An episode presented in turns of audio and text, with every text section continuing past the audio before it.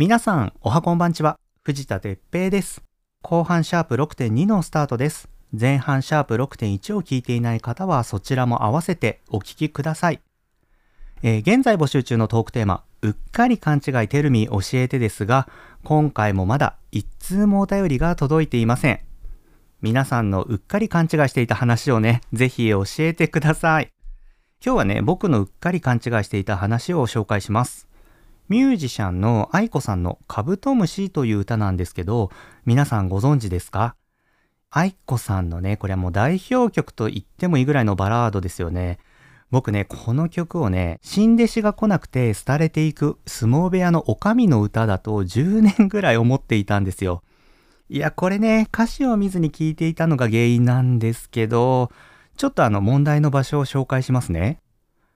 あなたが死んでしまって、あたしもどんどん年老いて、想像つかないくらいよ、そう今が何より大切で。今歌ったとこの冒頭ね、あなたが死んでしまってって、亡くなったっていうことをね、想像している歌詞なんですけど、僕ね、ここを完全に新弟子新しいお弟子さんと聞き間違えていたんですよ。いや、だから、新弟子が来ない状態、親方が新弟子を待っている状態を、後ろで見ているおかみさんの歌だとね、勝手に想像してね、全然違う話になってたんですよね。こうなってくると、その後の歌詞がね、スピードを落としたメリーゴーランって歌詞があるんだけど、これきっとね、要はこの想像していた世界が終わっていく、夢の世界が終わっていくっていうののね、比喩の表現だと思うんだけど、力士だからさ、重たくて、あの、メリーゴーランドのスピードが落ちたのかなとかね、勝手に解釈して勘違いしていました。いや、これね、やばい勘違いだよね。イメージで言うとね、貴乃花のお母さんの藤田紀子さんをイメージしてたんですけど、愛子さん、ほんとすいません。いや、僕ね、これに気づいてね、このカブトムシっていう歌をね、ある時、10年ぐらい前かな、読み返したんだけど、すごくね、文学的な表現でね、愛子さんの詩の世界って面白いなと思いました。さっきの詩もさ、要するにさ、あなたが死んでしまって、どんどん年老いてっていう想像する未来が想像できないくらい。なぜならそれは今が何より大切だから。でも、その夢の世界が終わっていくっていうような歌詞なんですよね。これって失恋の歌なんでしょうね。いやー、愛子さんの表現素晴らしいと思いました。愛子さんのね、歌だと僕ね、キラキラっていう曲が好きなんですよ。あの、すごいね、疾走感が溢れていて、僕ね、これね、プール掃除をしながら聴きたい曲っていうイメージがあって、なんかね、昔からね、プール掃除しながら聴きたい曲リストみたいのが僕の中あるんですよね。ああいうところのスピーカーって、低音が効かなくって、スカスカの感じで流れるじゃないですか。なんかあの感じね、時々エモくていいなって思うんですよ。夏の日差しとかをね、浴びながらさ、そのスカスカの音楽でさ、水浴びしながら掃除したいなってね、勝手なイメージなんですけど、そういう風に思って聴いていました、キラキラは。特にね、この曲ね、聴きどころがあって、えっとね、B メロなんですけど、1番はね、普通に歌ってるんですけど、2番の B メロのね、裏にね、コーラスが入ってるんですけどね、そのコーラスのね、愛子がね、すごい荒ぶってるんですよ。いや、これね、面白いよ。やっぱね、愛子の凄みっていうかね、やばさはね、こういうところに僕は出るなって思ってます。あの、ぜひね、皆さん、キラキラの2番の B メロ、荒ぶってる愛子さんを聞いてみてください。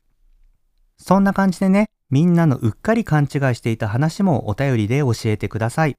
このトークテーマは次週配信予定と言いたいところですが、次週11月23日水曜日はワールドカップ日本対ドイツの試合当日です。アラオネではスペシャル番組を配信。内容は FIFA ワールドカップカタール2022イケメンチェック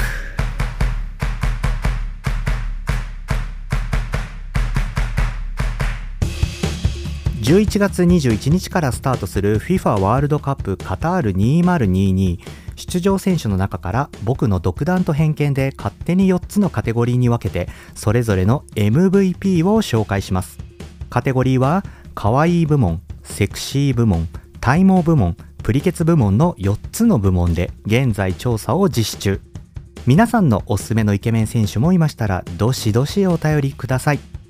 ラオネリスナーみんなでシェアして一緒に違った目線でワールドカップを楽しみましょう。というわけで現在募集中のトークテーマうっかり勘違いテルミ教えては次回を飛ばしてその次の週11月30日の配信予定です。締め切りは11月27日です。お便りどんどこお待ちしております。アラフォーゲーのお姉じゃないのよ。映画のお話をします。11月18日公開の映画ファイブデビルズこの作品はカンヌ国際映画祭で LGBTQ+ がテーマの作品に授与されるクイアーパルムにノミネートされた作品です。公開前の試写会にご招待いただき作品を見させていただきました。今フランスで最も注目を集める新鋭レア・ミシウス監督の日本劇場初公開作品です。えっとね調べたところね33歳の若い監督でした。本作は香りの能力でタイムリープする少女とその家族の物語です。少女が生まれる前の時代彼女を産んだ母親の若き日にタイムリープして母親のある秘密を知ることで物語は進んでいきます。いやこれね僕が見た感想なんですけど新しいタイプの LGBTQ+ 映画だなと思いました。あのさ LGBTQ+ の映画って聞くと結構そこが主題となる話がね多い気がするんですけどこの映画はねそこがね大切なポイントではあるけどそこにさ SF の要素も入ったね斬新なストーリー展開でそこにセクシャリティがね自然と入り込んでいってるんですよ。セクシャリティの要素がない異性愛者の映画でも成り立つ映画ではないかなってね僕見終わったと思ったんですよね。でもさそこにね多様なセクシャリティが入り込むことで僕らにいろんな感情を投げかけてくる作品なんだなと思いました。映像もねとにかく美しかった。いただいたチラシを見たらね 35mm フィルムでね撮影しているようでして全体的にねとっても冷たい映像なんですよ。冷たいね湖のシーンとか出てくるんですけどねそれを俯瞰している映像とかはとにかく美しいです。映像の点でね僕の注目ポイントは青と赤。おそらくこの2つの色の使い方が登場人物の心の動きを表現してるんじゃないかなと思います。皆さん11月18日今週金曜日に公開される映画ファイブデビルズをぜひ映画館でお楽しみください。ところでさ、最初にお伝えしたクイアーパルム。これって何だろうなと思って調べてみたんですけど、2010年に創設したカンヌ国際映画祭の独立賞の一つだそうです。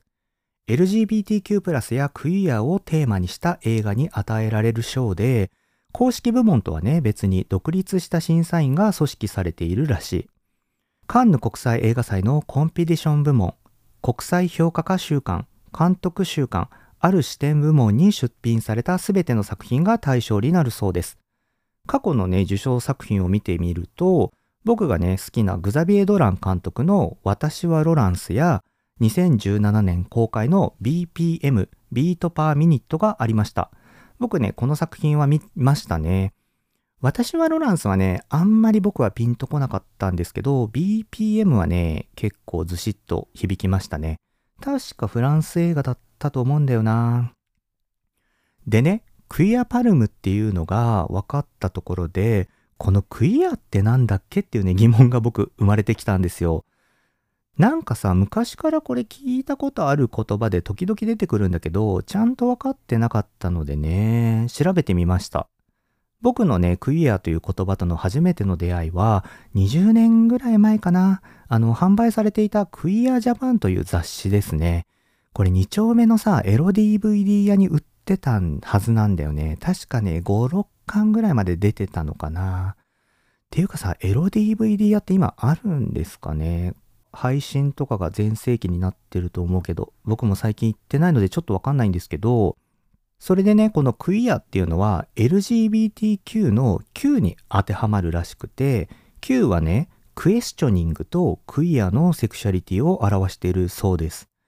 クエスチョニングとは自分の性を決めかねていたり、あえて決めていないという人。クイアは性的マイノリティや既存の性のカテゴリーに当てはまらない人々の総称だそうです。総称なんだね。異性愛者やシスジェンダー。シスジェンダーっていうのはね、生まれた時の生徒自身の性自認が一致している人ね。それ以外の人すべての性的マイノリティを指す言葉。なるほどね。ということはさ、あの僕はさ、ゲイでノンバイナリーなんだけど、クイアって中に入るっていうことなのかな ?LGBTQ+ と同義語ってこと？クイアの中に LGBTQ+ があるってこと？でもさ、この LGBTQ+ の Q の中にクイアが含まれてるんだよね。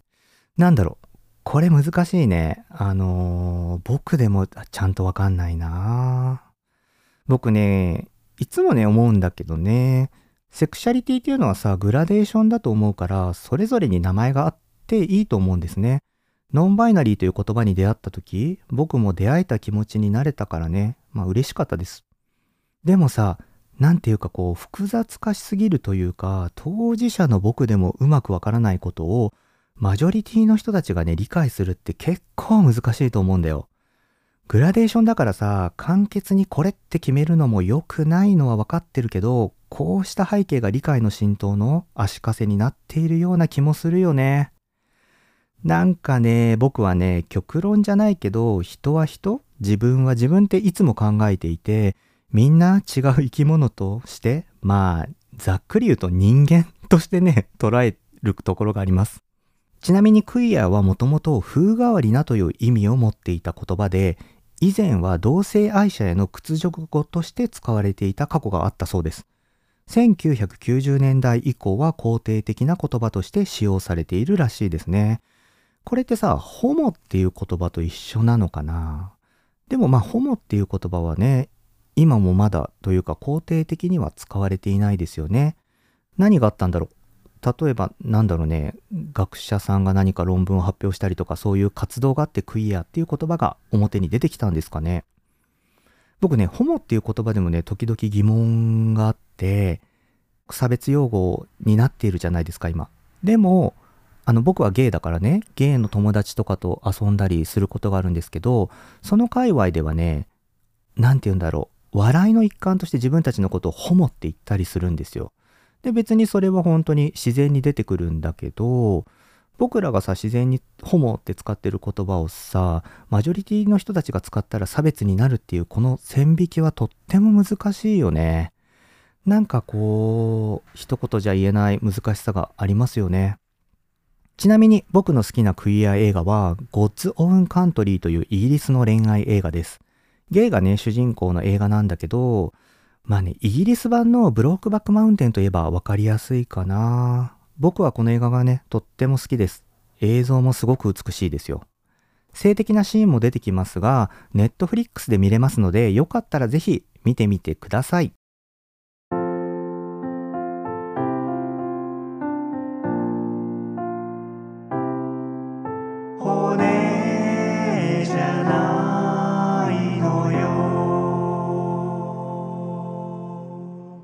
この番組はあなたからのお便りを募集しています。番組への感想、僕への質問、またトークテーマに対する話、くだらないけど誰かに伝えたいことなど何でも構いません。宛先は概要欄にある応募フォームからお願いします。また、番組の感想は Twitter でも募集中です。投稿の際は、ハッシュタグ、あらおね、カタカナであらおねとつけていただければ、僕がコネクトしますので、よろしくお願いいたします。先日ね、ラジオ好きの友人と久しぶりに差し飲みをしたんですよ。そこでね、なんかこう最近どんなラジオ聴いてるの？ってふらっと聞いたらね、もう矢継ぎ早にね、どんどん知らない番組を教えてもらってね、すごい楽しい飲みだったんですけど、どうやら彼はね、全国のラジオを聴いているようで、それね、どうするかって言えばね、ラジコっていうアプリのプレミアムっていうね、あのサービスに入ると聞けるらしいんですね。大阪の FM802 とかね、聞いてみたかったんですよね。彼のね、話だとね、音楽はどうやら京都の FM がすごくいいらしいです。いや、僕もね、ラジコプレミアム入ってみようかな。なんかね、ポッドキャストを始めてからね、ラジオへの愛がね、前よりすごい強くなったので、全国のラジオを聞いてみない、見たいなってすごい今思っています。全国の荒尾根リスナーの皆さん、皆さんの住んでいる地域のおすすめのラジオ番組があれば、ぜひお便りで教えてください。ラジオ好きの友人にもね、今ね、出演を交渉しています。なんかちょっと恥ずかしがってたんだけど、ラジオマニアだからね、皆さんにもね、シェアできるとすごい嬉しいなと思って、そのうち出てくれるかな、楽しみにしていてください。それでは皆さん、今週もありがとうございました。次回もぜひ、荒尾根にコネクトしてください。じゃあねー、ガチョーン。